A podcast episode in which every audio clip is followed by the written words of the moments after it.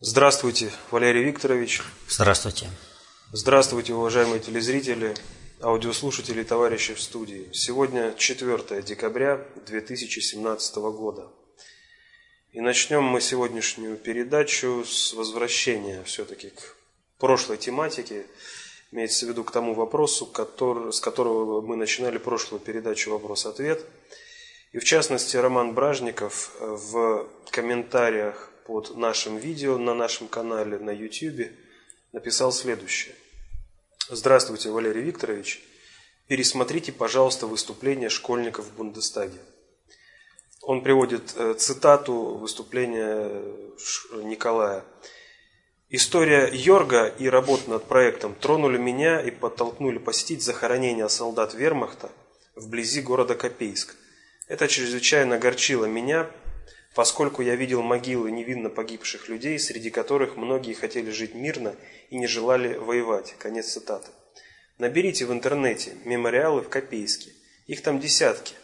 Мальчик рассказал про несколько захоронений, а именно про солдат вермахта и могилы невинно погибших. Вы поддались массовой истерии. Что вы там про депутата говорили? Закрутили весь скандал средства массовой информации в нужном для кого-то ключе. А школьники русские делают доклад про немцев, а немецкие школьники про русских солдат. Вот и все. Да нет, не все. И никакой истерии. Прежде чем э, высказать свое мнение, я внимательно посмотрел все выступление всех школьников в этом Бундестаге. Я посмотрел объяснение Десятиченко, посмотрел э, интервью с его мамой, прочитал все, что написано вот, э, ими, ими.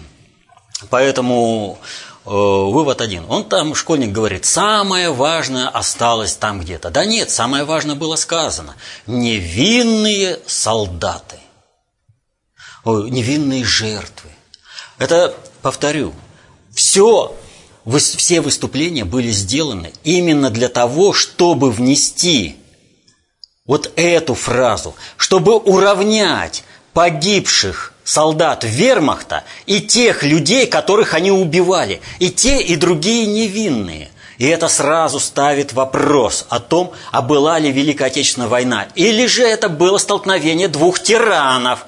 А раз это было столкновение двух тиранов, а Гитлер всего лишь опередил ненамного Сталина, значит, Советский Союз виноват в развязывании войны, значит, Советский Союз обязан платить репарации – Окно Авертона прямым, э, это, э, прямым текстом.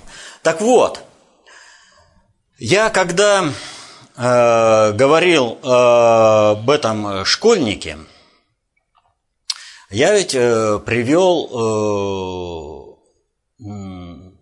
в пример стихотворение Михаила Светлова, написанное в 1943 году «Итальянец». Я всем посоветовал вот э, основу посмотреть. Ведь э, что там говорит, в принципе, Михаил Светлов в своем стихотворении «Итальянец»? Вот э, я не буду зачитывать все, есть более художественные выступления для это посмотреть, вот в интернете можно.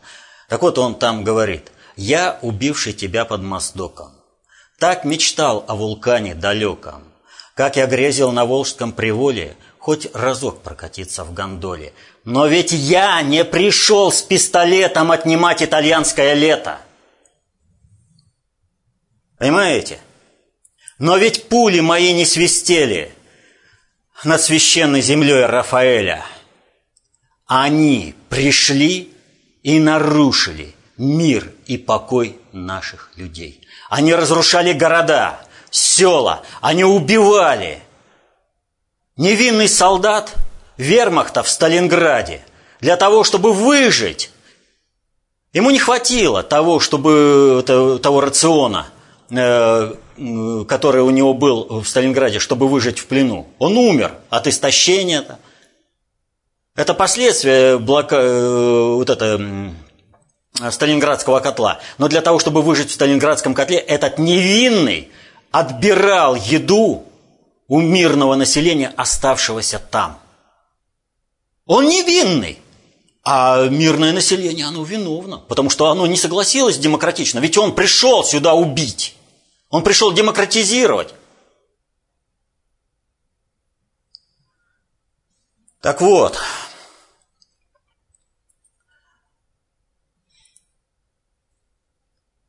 в стихотворении Светлова там ведь сказано, «Тебя привезли в эшелоне для захвата далеких колоний». И ответ «Я не дам свою родину вывести за простор чужеземных морей. Я стреляю, и нет справедливости справедливее пули моей». Надо понимать простую вещь. Солдат иностранной армии, пришедший в нашу, в наше государство, вторгшийся в наше государство, в нашу страну, виновен, потому что он пришел с оружием в руках, воюет, и вина его не требует доказательства. Вот это надо понимать. Если солдат, который пришел и убивает здесь, невиновен, то тогда вообще говорить не о чем. Тогда народ, который выступает с такой точки зрения, не имеет права на историческое существование. Если он выступает за то, что его может убивать любой, пришли в его дом и убивают. Так вот, я много, как вот там говорят, потратил времени на то, чтобы про этого уренгойского мальчика, там, а не стоит об этом говорить. А как не стоит? Вот эти уренгойские мальчики составляют э, основу э, адептов Навального. Вот это школота и навальнята. Это они. И с ними нам придется иметь дело уже на ближайших выборах. С ними, с продуктом нашей системы образования. Это уже брошены в бой – им 15-16 лет, и они, не считаясь со своей репутацией, идут в бой за свои э, интересы, за то, как они понимают. И если вот этот школьник и еще одна там девочка выступили, что солдаты вермахта невинные, так они не посчитают, они заложили свою репутацию. Они считают, что они воюют за благое дело. Они уже пошли за свою идею в бой против своей страны. Как не надо на это обращать внимание? Какая здесь может быть истерия? Здесь нельзя истерии допускать. Здесь надо четко разобраться, что с чем и как.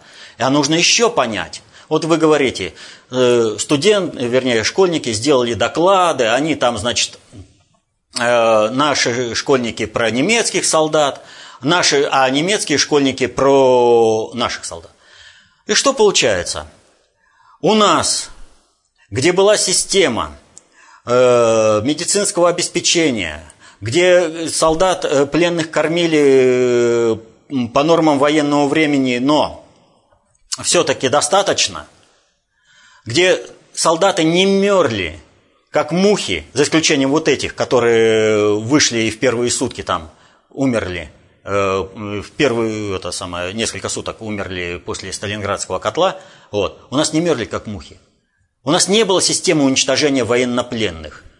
Наши школьники зачитали, что солдаты погибли все.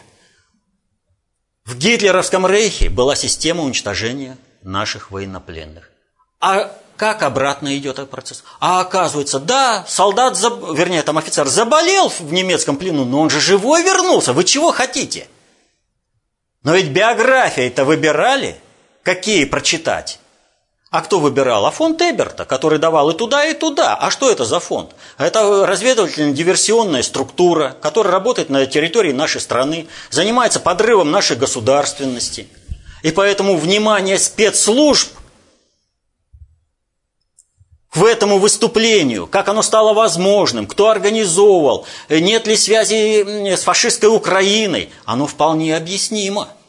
Разведывательно-диверсионная структура – под э, прикрытием гуманитарного фонда работает давно. А почему э, я называю какую-то там гуманитарную структуру разведывательно-диверсионной? А вы посмотрите, например, на одного из э, воспитанников этого фонда, фонда Эберта. Вот это наш алтайский земляк Владимир Александрович Рыжков. Он воспитанник этого фонда. Он в 90-е годы рулил. Он выходил на болото и выводил на гражданскую войну людей. Вы хотите этого? Ну тогда давайте забудем о том. Так вот, создание вот таких воспитанников фонда Эберта и есть диверсия против нашего государства. И внимание спецслужб, повторяю здесь, вполне объяснимо и правильно. Поэтому э, необходимо самое тщательное внимание к тому, что у нас творится с нашей молодежью, что у нас творится в системе образования. Повторю, никакого шель, э, этого, как вот, не, и шельмования, оскорбления, и как это, преследование вот этого школьника, оно недопустимо, поскольку спор в идеологической сфере. И он за свою идею пошел на фронт, на фронт информационной войны и выступил.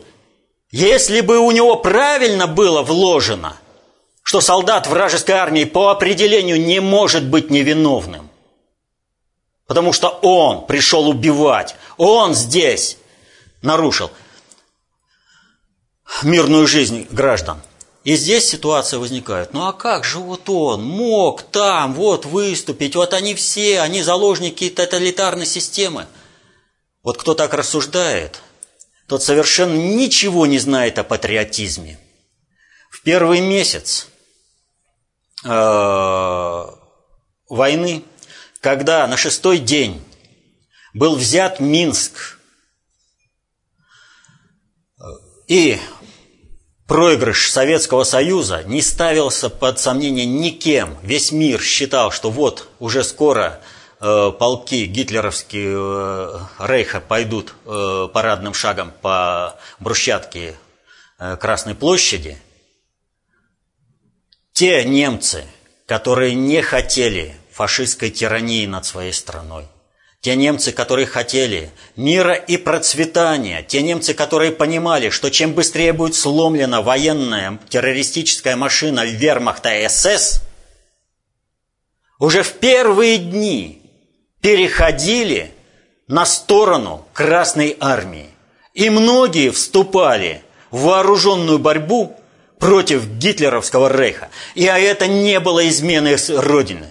Потому что они прекрасно понимали – что гитлеровский рейх – это всего лишь один из агрессоров против Советского Союза. Против России, Советского Союза объединилась вся, вся Европа. И я привожу стихи-то э, Светлова. Итальянец называется. Итальянцы погибли. Румыны. Румынская армия. Итальянская армия. Э, финская армия подразделения всех э, европейских государств участвовали во вторжении.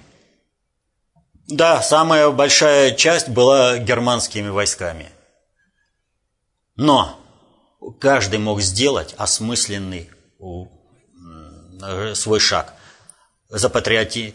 и решить, что является патриотизмом. Служить машине подавления, мечтать об освобождении от унтерменша и Лебенсрау, потому что он übermensch, или же понимать, что все люди имеют право на существование и жизнь, и что никто не имеет права приходить с оружием в руках в другую страну. А если ты пришел с оружием в руках в другую страну, значит ты по определению виновен.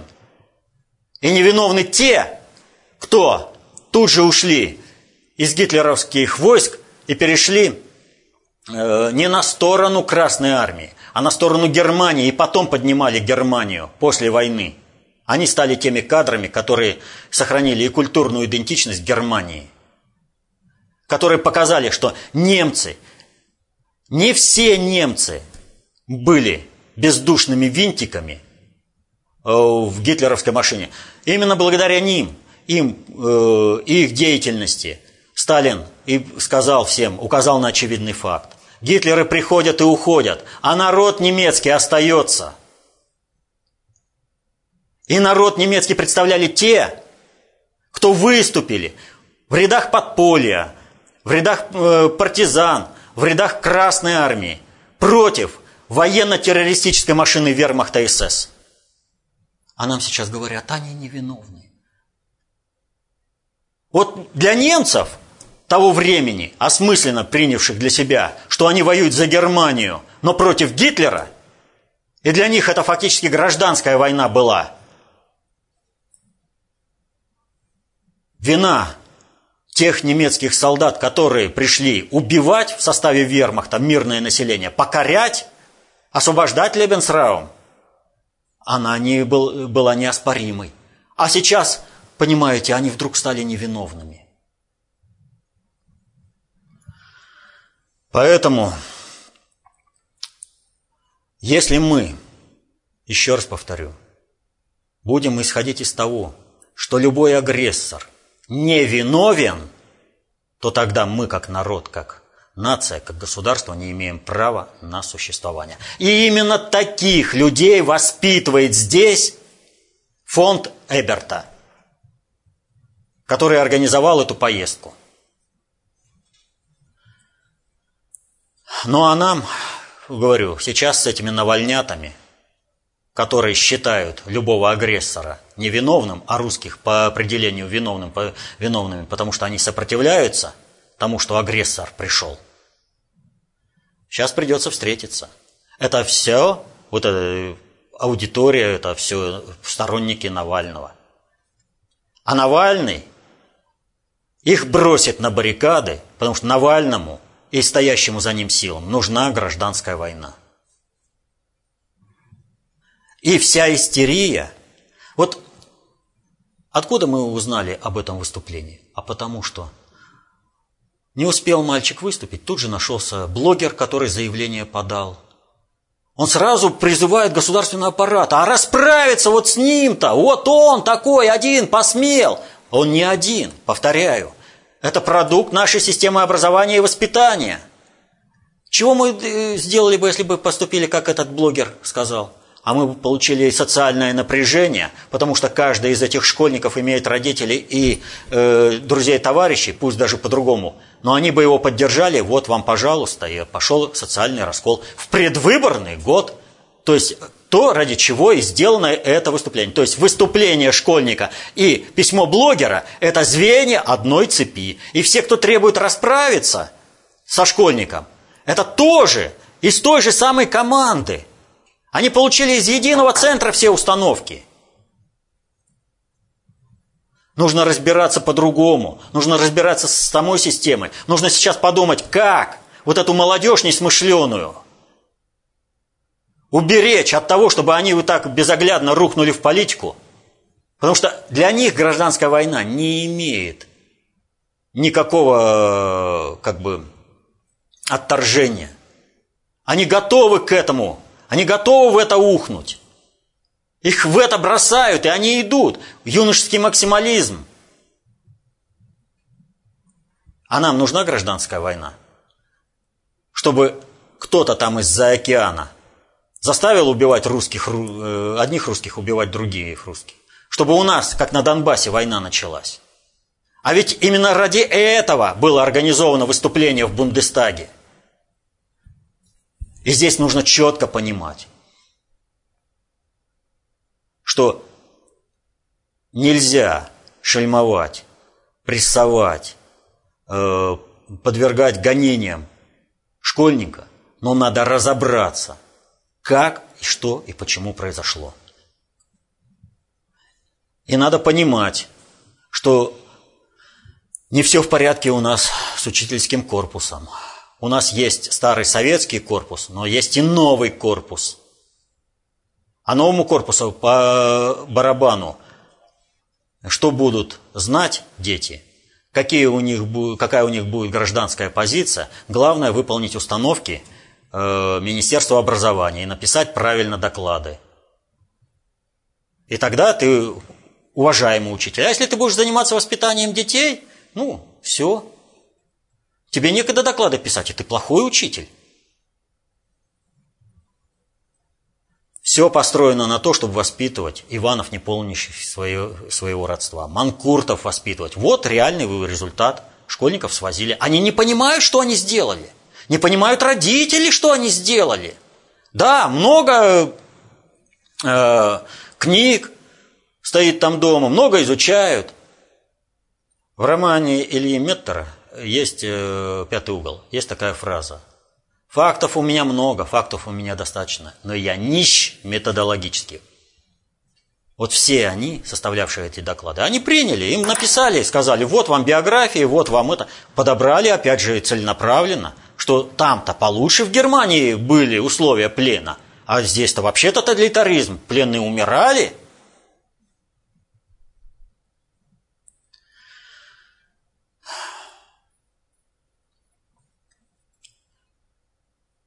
И вот повторю еще раз, если мы считаем солдата вражеской армии, пришедшего к нам убивать, разрушать невиновным, то тогда мы, как народ, как государство, как нация, не имеем права на существование. И этим воспользуются другие.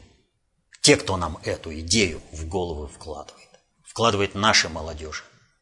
Поэтому я их сказал, вот они придут скоро на управление страной. Что от страны-то останется с такими взглядами? Как будто Россию всегда пора, по, стремились поработить. Но только сейчас появляется возможность, появилась возможность в силу закона времени и, э, и информационной этой революции воспитывать поколение людей, которые откажутся от своей самости, несмотря на то, что деды отдали жизнь за то, чтобы жило это поколение. Потому те, у кого среди так называемых русских нацистов, у многих ведь деды э, воевали на полях э, Великой Отечественной войны за независимость страны, отстаивали в свое право на существование на этой земле. А теперь они, их внуки, правнуки, идут и говорят, а уж лучше Гитлер победил. Есть такое? Есть. И это тоже плод нашего образования. У нас считают почему-то, что если не давать знания, то вырастет социально активный человек. Если мы не будем давать э, возможность изучать Майнкампф, то тогда человек вырастет антифашистом. А когда у нас нацисты это выросли? В советское время, когда Майнкампф вообще был запрещен. И вдруг пошла перестройка, и появились юные нацисты. А почему? А там, где нет информации, растет чертополох. К любой идеологии нужно относиться в определенной степени как к болезни. Вот если по отношению к этой идеологии будет сделана прививка в нужном возрасте, то человек, то есть как мы научим разбираться с этими идеологиями и понимать их, то тогда человек будет всегда э, самостоятельным. И тогда никакая вот эта идеология не сможет его захватить, поработить. А если мы человеку сделаем пустую голову, абсолютно, и он на отрицании чего-то возьмется за другое, да пока он переживет это, он и наворотит дел, вот как и с этими школьниками.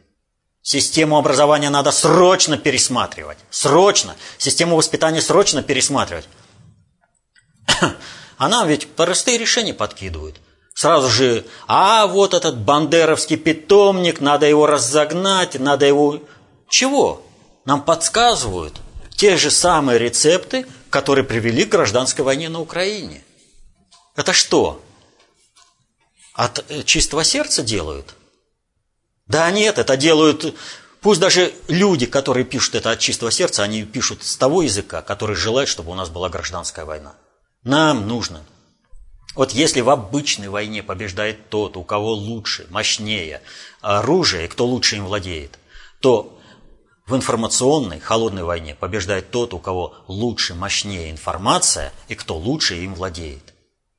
В идеологическое слово является оружием. И здесь должна быть более мощная информация. И им этой информацией нужно более владеть. Что говорил Владимир Владимирович Путин по этому поводу? Вам бы все только запрещать а нужно показывать недееспособность той или иной идеологии. Запретительством занимаются только вражеские структуры, только агенты вражеских иностранных разведок.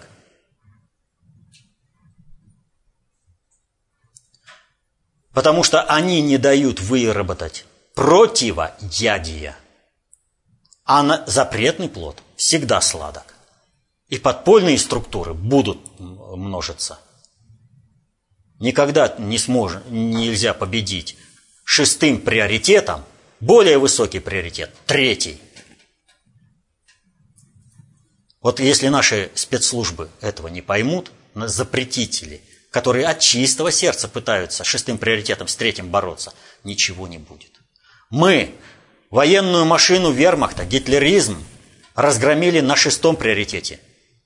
А на третьем посчитали, да ну, само собой, как-нибудь.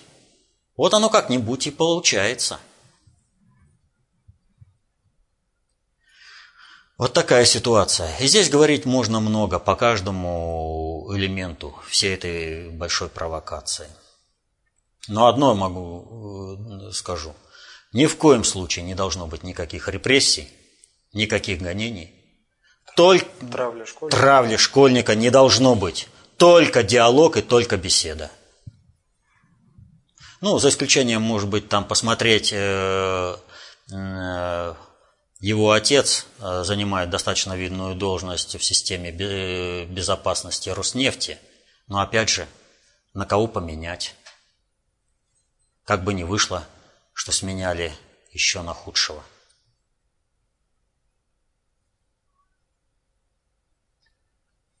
К следующему вопросу. На прошлой неделе опять Э, все новости на центральных каналах начинались с сообщения о том, что КНДР вновь запустила, осуществила запуск баллистической ракеты. И причем, как заявлялось, теперь эта ракета может достигнуть абсолютно любого уголка Соединенных Штатов Америки. Как вы прокомментируете этот очередной виток? Все очень круто, всем боятся, все дрожат, и тем не менее все это спектакль. Прежде всего, первые сообщения были о том, что КНДР запустила три ракеты.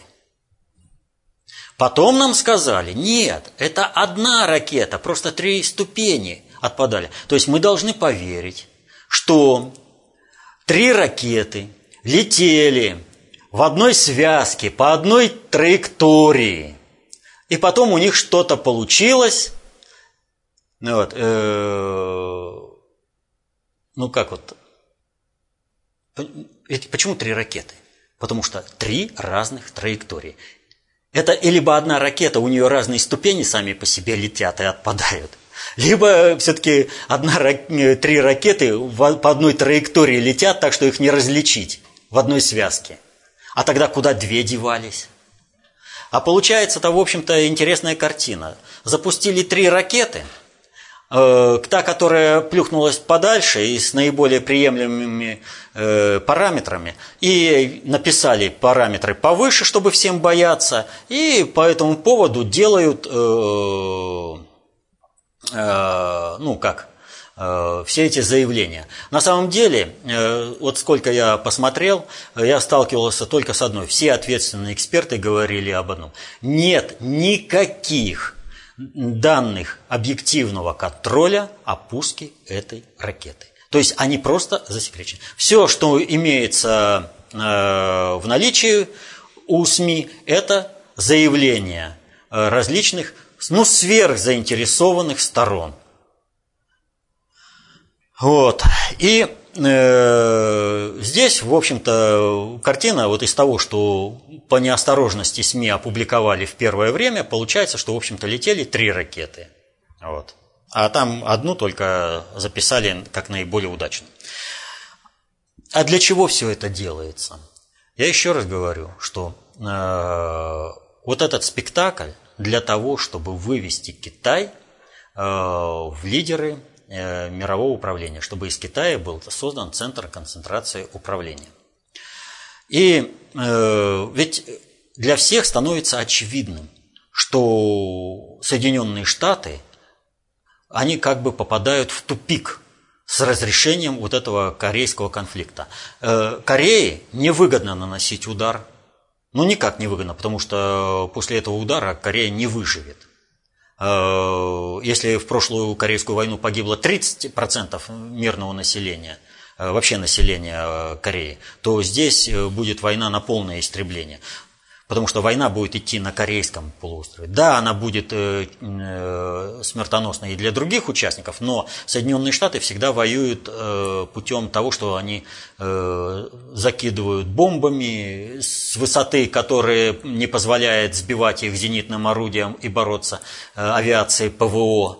Они закидывают ракетами, а воевать-то сами они, ну, попытались они он. Но в Орденах фолькштурмы Гитлер-Югента им так начистили. Это без поддержки авиации, когда авиация не летала, нелетная погода была, что храбрые американцы так драпали, что если бы мы не начали наступление, они и до Ла-Манша бы, и Ла-Манш вплавь переплыли бы, чтобы спастись от стариков и юнцов. Вот. Э, американская армия нигде, нигде не воевала против равного противника. А более слабого противника она всегда забивала э, ракетами и бомбами. Поэтому основной удар придется это по Японии и Корее. Но Соединенным Штатам ни Японию, ни Корею не жалко. Вот. Но дел... Уже бомбили. Э, ну, вообще не жалко. Соединенным Штатам вообще никого не жалко, кто будет погибать за их интересы. Э, им не жалко ни Северную Корею, ни Южную Корею, которая будет воевать за американские интересы. И Южная Корея, в принципе, это понимает, но дело в том, что Южная Корея, она оккупирована. И вся, в общем-то, экономика, это экономика Соединенных Штатов, перенесенная в Южную Корею. Вот. Поэтому чисто на государственном уровне никто не заинтересован в том, чтобы война была. Но и Соединенные Штаты, в принципе, тоже не заинтересованы, поскольку как только они начнут войну против Северной Кореи, и дальше возникнет вопрос, то, что военная машина Соединенных Штатов перенапрягется. Просто перенапрягется.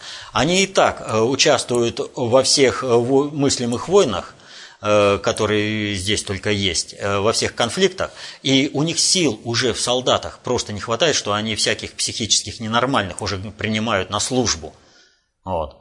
Э, склонных к суициду, склонных к излишнему насилию. Ну, хорошо их объединить в это, в тандем, пусть идут и вместе это, выполняют боевую задачу. Вот. Тот, который склонный к суициду, должен быть назначен еще главным этого патруля. Все будет великолепно. Вот. А, у Соединенных Штатов, то есть вот это вообще тупик. И вот э, китайская газета э, Гонконг, Global Times, она опубликовала статью, в которой говорится, что Вашингтон и Сеул поставлены в тупик последним ракетным пуском КНДР. Правильно говорит. Вот они там пишут, Вашингтон и Сеул, придерживающиеся стратегии усиления словесного и силового давления на Пхеньян, поставлены в тупик. Вот. Их методы оказались бесполезными, обернувшись повышенными рисками для международного сообщества. Вот. Международное сообщество не может оставаться в стороне от этой проблемы, и международное сообщество начинает входить в управление.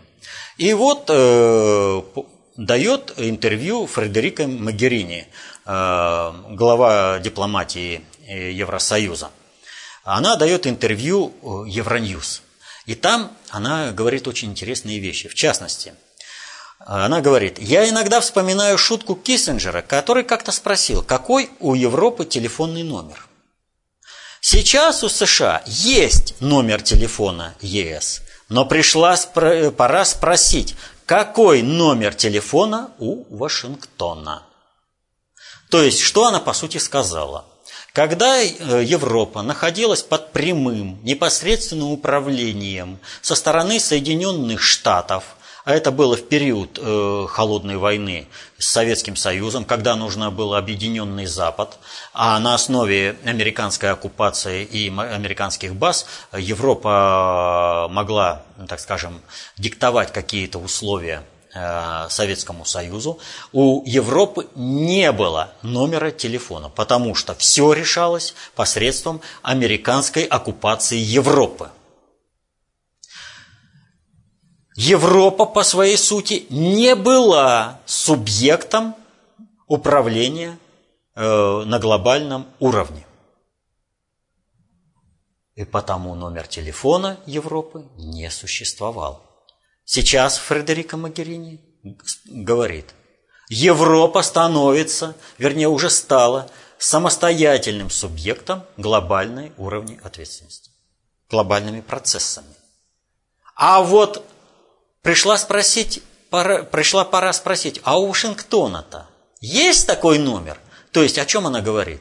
Она говорит о том, что Соединенные Штаты, как э, мировой жандарм, как субъект глобальной политики, прекратил свое существование.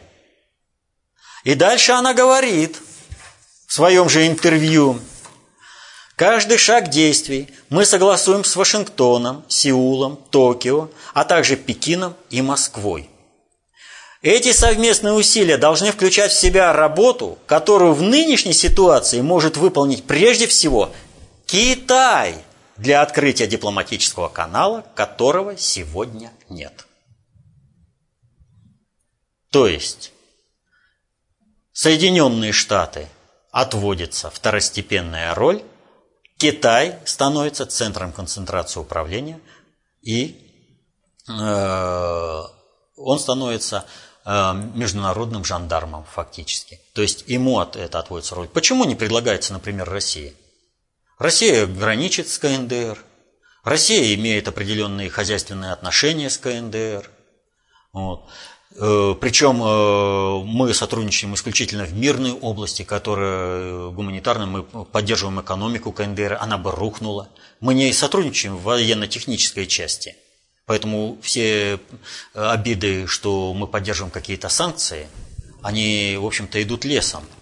Потому что те договорные обязательства, которые мы на себя взяли, мы выполняем в полном объеме. Но, повторю, мы не сотрудничаем в военно-технической сфере. А почему мы не сотрудничаем?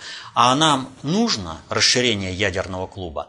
А мы можем гарантировать, что на определенном этапе КНДР, э, где-то там у, у лидера КНДР, не будет какого-то психа, и он эту ядерную бомбу не применит, э, ну, мягко говоря, неразумно. Пусть не по России, а по какому-то союзнику нарушится дисбаланс, вернее, нарушится баланс э, сил в мире, а при этом дисбалансе э, возникнет э, ситуация, граничащая или приведшая к мировой войне. Нам это надо? Нет, не надо. Значит, любой конфликт надо разруливать мирно. Надо обеспечить возможность, чтобы КНДР развивалась, но в то же время это не выросло в угрозу для мира в будущем. Санкции накладывают, но здесь вопрос такой. Либо мы э, поддерживаем позицию, что КНДР не может э, представлять угрозу миру, либо мы выступаем за то, чтобы угроза миру такая потенциальная в лице Кореи Э, Северной Кореи появилась. Мы говорим, нет, мы не хотим, чтобы КНДР составляла угрозу мира. Мы готовы сотрудничать в гуманитарной области, в, в, в мирных направлениях экономики, но поддерживать э, военно-технические претензии мы не согласны. Мы не согласны против санкций, но, к сожалению, для соблюдения диалога и защиты, опять же, северокорейских интересов перед э, партнерами так сказать, Запада, мы должны э, быть как бы в одной лодке. То есть, э, да, мы тоже выражаем, э, вот вы санкции поддерживаете, да, вы с другими интересами, а мы вот с этими интересами. Поэтому давайте-ка принимать нашу точку зрения и не давить Корею как государство. Для того, что мы должны создать условия, чтобы у Кореи не было никакой необходимости создавать ядерное ракетное оружие, для того, чтобы это было единственным залогом Э, э, сохранения своего суверенитета и своей культурной самобытности, идентичности.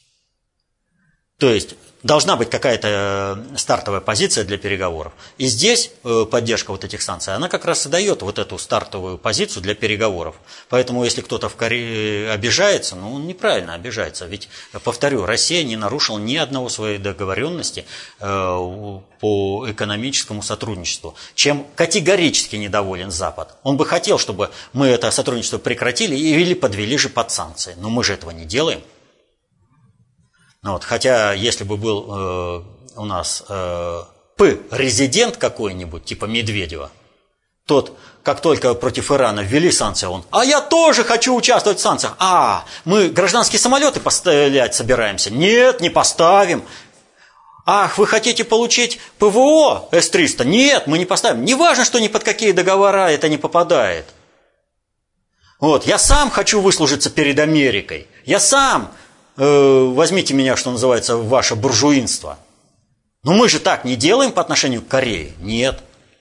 То есть э, здесь претензия это другая. Но возвращаясь, э, почему именно Китай? А Китай свой. Туда переносит центр концентрации управления евроатлантическим блоком, сегментом глобального предиктора. И посыл с Китая, посыл Евросоюза. Остается только, ну, если Вашингтон и Сеул загнаны в Э, угол, в тупик, то остается только их воля. Но возникает вопрос, а КНДР-то будет разговаривать? И вот Госдума э, России говорит, что да, КНДР готова к переговорам с США. Но только на тех вот условиях, о которых я только что сказал. То есть не будет давления и не будет у нас необходимости создавать ядерное ракетное оружие, ну все, мы готовы сотрудничать, мы готовы к переговорам, но вы перестаньте давить. То есть Соединенные Штаты подвигаются к переговорам. Подвинут или нет, это э, вопрос сейчас э, такой неопределенный. По одной простой причине. В Соединенных Штатах идет э, ну, просто война не на жизнь, а на смерть страновой и глобальной элиты. В результате этой войны, безусловно, рухнут Соединенные Штаты, но страновики этого не понимают, а глобальщикам нужно, чтобы переформатирование, крушение Соединенных Штатов как главного жандарма в мире произошло э, управляемо и принесло э, вот это вот э, наименьший ущерб, чтобы переформатирование прошло успешно Соединенных Штатов. Вот. А сама, сам посыл, он на будущее. То есть Европа, в принципе, уже словами Магерини, заявляет о том, что Китай они видят как посредника – Китай как ключевой игрок в, этой, э, в разруливании вот этого конфликта. То есть, я еще повторю, э, вернее, вернусь к началу. Весь шум с этим пуском, со всей провокацией, о которой Лавров сказал, говорит, что Соединенные Штаты сами спровоцировали КНДР на этот пуск, вот, затеян только для одного. Китай должен состояться как центр концентрации управления, как главный мировой жандарм мира взамен Соединенных Штатов.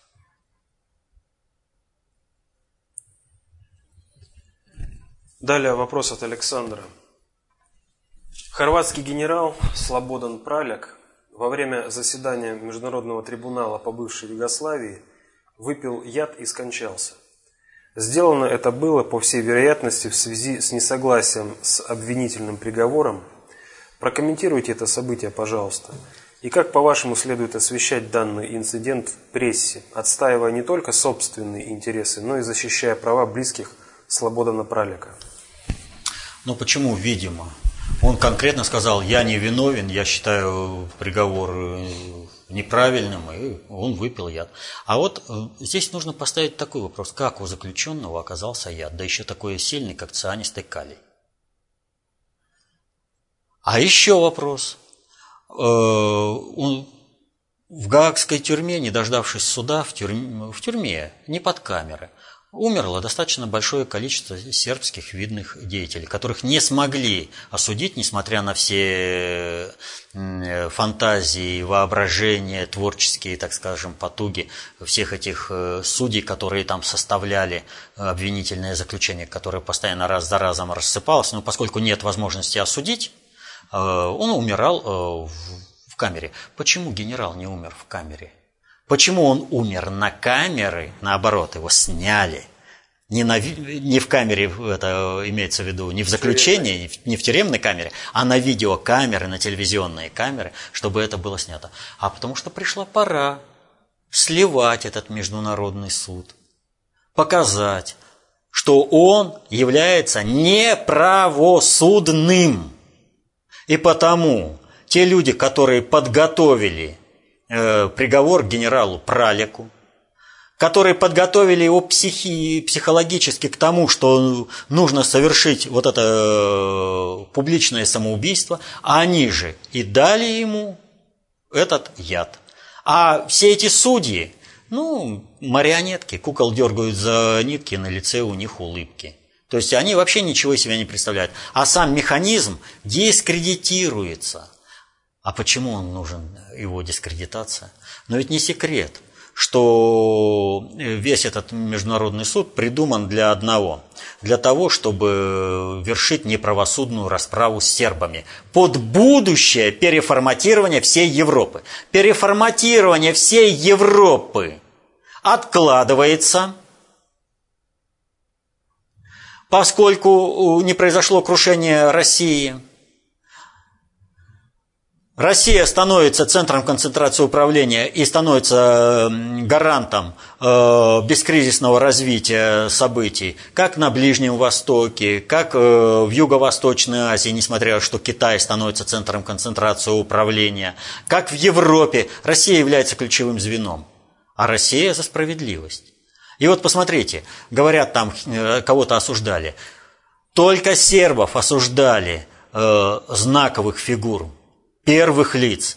А все остальное какая-то шушера. То есть показывали, здесь геноцид был государственной политикой, а здесь какие-то эксцессы. Это типа, э, ну как сказать, объективность суда. И вот чтобы сейчас наладить нормальные отношения, стабилизировать собственно Европу, не пустить ее в русский мир – наладить отношения с Россией, но стабилизировать при этом собственную Европу и не пустить ее э, в русский мир, нужно дискредитировать этот э, международный суд и сказать, а кто там работал? Да вы посмотрите на их лица. Все, ну, а они все. А потом выяснится, а тому долларов откатили, этому долларов откатили. Так они за взятки эти приговоры и штамповали. Поэтому давайте-ка вот э, Южная Европа э, будем в составе единой Европы. Не надо с Россией уж сильно-то дружить. Э, вы же, как всегда, были, там, Югославия, она как бы с Советским Союзом э, в партнерских отношениях была, но сама по себе – вот. Поэтому давайте вы сохраняйте, но чтобы так, это, такие отношения были с Европой, нужно, чтобы показать, что, видите, суд дискредитирован, и поэтому вы, сербы, ну что, невиновны, потому что, ну там проходимцы все были в суде. Акция по дискредитации суда. А то, что человек э, загубили, ну, для этого, вот управленцев по западной концепции управления, это вообще ничего. Более 300 человек погибли в результате теракта в Египте. Да, и Вопрос. чего? Никто не моргнул, э, нигде никаких э, соболезнований, э, этого кто он, траура. Ну, подумаешь, там в Египте погибли. Вот, понимаете, тут Шарли Эбдо. Где Венедиктов? Че он? Там, э, сколько их, 12? Или 6? А, 6. 6. Вот. И все. Всенародное горе траур. А там, ну, в Египте, ну, подумаешь, 300. И что, какой-то э, правильный либераст Венедиктов будет по каким-то там египтянам сожалеть? А они кто такие? Вот тут, в Европе, люди первого сорта, а в египтяне вообще пересортятся. Потому что и э, Венедиктов претендует на то, чтобы быть вторым сортом. Он же мечтает быть в Европе. Вопрос от Павла Тимошенко из Астрахани, э, который наткнулся на новость о том, цитирую, глава самопровозглашенного Киевского патриарха, патриархата, отлученный от Русской Православной Церкви Филарет Денисенко, обратился к патриарху и епископату РПЦ с предложением о восстановлении молитвенного и евхаристического общения с христианами, состоящими в украинском церковном расколе – а также попросил прощения. Конец цитаты. Прокомментируйте, пожалуйста. Ну, там весьма э, такое письмо дипломатическое, поэтому там трактовки могут быть и те, и другие. На основе этого же письма э, та же самая украинская, это церковь Киевского патриархата, этот э, Филарет, э, вот, заявляет о том, что нет, мы самостоятельная церковь, э, ничего, мы просто вот хотим наладить отношения с московским патриархатом. Здесь ведь в чем суть? Весь проект вот этого киевского раскола – это чисто американский проект под войну на Украине – и э, вот у них там нет э, ни паствы, там чего-то они захватили управленческими методами, и все. Остальное они и подвисли в положении. Только денег ему вваливают, чтобы они не провалились, и чтобы они были медийными. Вот, и все. А позиционировать себя они не смогли. А почему? А их же православные церкви не признали. Вот сколько они не ездили в Константинополь, в Стамбул а ничего не получается. Как ни просили, сколько денег туда не пытались заслать, они ведь не понимают глобальных проектов. Вот страновые элиты, они не понимают глобальных проектов. Э, если русская православная церковь занаряжена как правоприемница римско-католической церкви э, в плане окормления всей Европы, то есть э, она, римско-католическая церковь, вздулась, э, э, эти, кто называется, протестанты, не могут поддержать глобальную роль управления на третьем приоритете и обобщенных средств управления на идеологическом, а русская православная церковь обладает каким-то авторитетом, то нужно ее э, будет завести на эту территорию, которую раньше окормляла Римская католическая церковь, а, собственно, вот эту глобальную миссию Римской католической церкви передать армянской апостольской церкви, которую как бы вносят в православные церкви. Вот такая вот ситуация. И вот в этих условиях Соединенные Штаты, страновая элита США задумала в своих интересах войну против России. Соответственно этому им нужна идеологическая подпорка. А идеологическая подпорка, вот вам и раскол. Они внесли раскол, поехали, а это не соотносится с планами глобального предиктора. Если там будет раскол, значит русская православная церковь не сможет взять под себя Европу, не выдержит, не хватит. Ресурсной устойчивости не хватит. И их пинали, пинали, пинали, пинали. И вот пока э, в Киеве думали, что солнце всходит в Вашингтоне и что там все решают, сидел он и считал себя крутизной. Да что хочу, то и ворочу.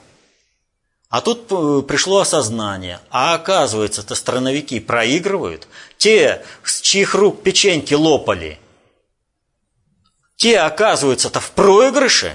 Надо думать о своем будущем – и пока еще не поздно, надо как-то устаканить и попытаться сохранить свою, свое положение. Вот он и запустил пробный шар.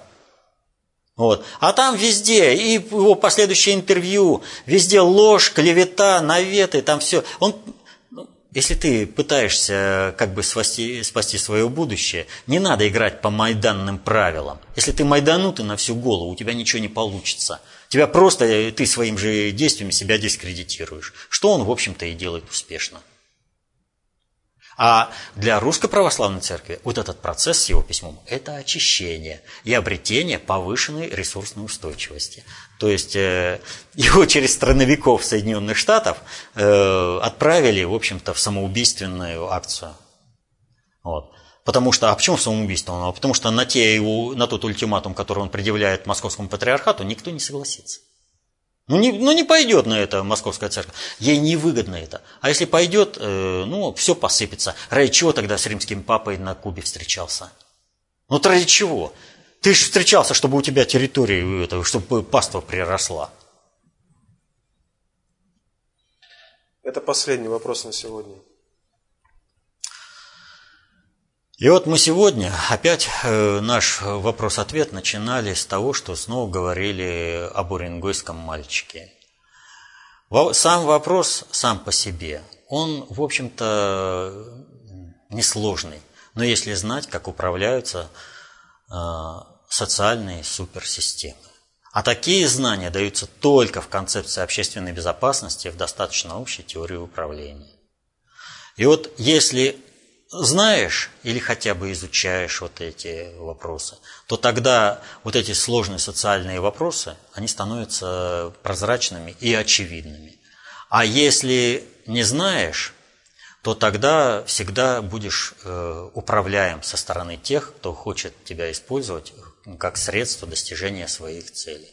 Поэтому помните, знание – власть. Берите эту власть в свои руки. Помните, что каждый в меру понимания работает на себя и на свои интересы, а в меру непонимания на того, кто знает и понимает больше. Поэтому, взяв знание, власть в свои руки, вы расширите свою меру понимания, и никто не сможет вами манипулировать. Будьте самостоятельными, концептуально властными, будьте счастливы, мирного неба. До следующей встречи.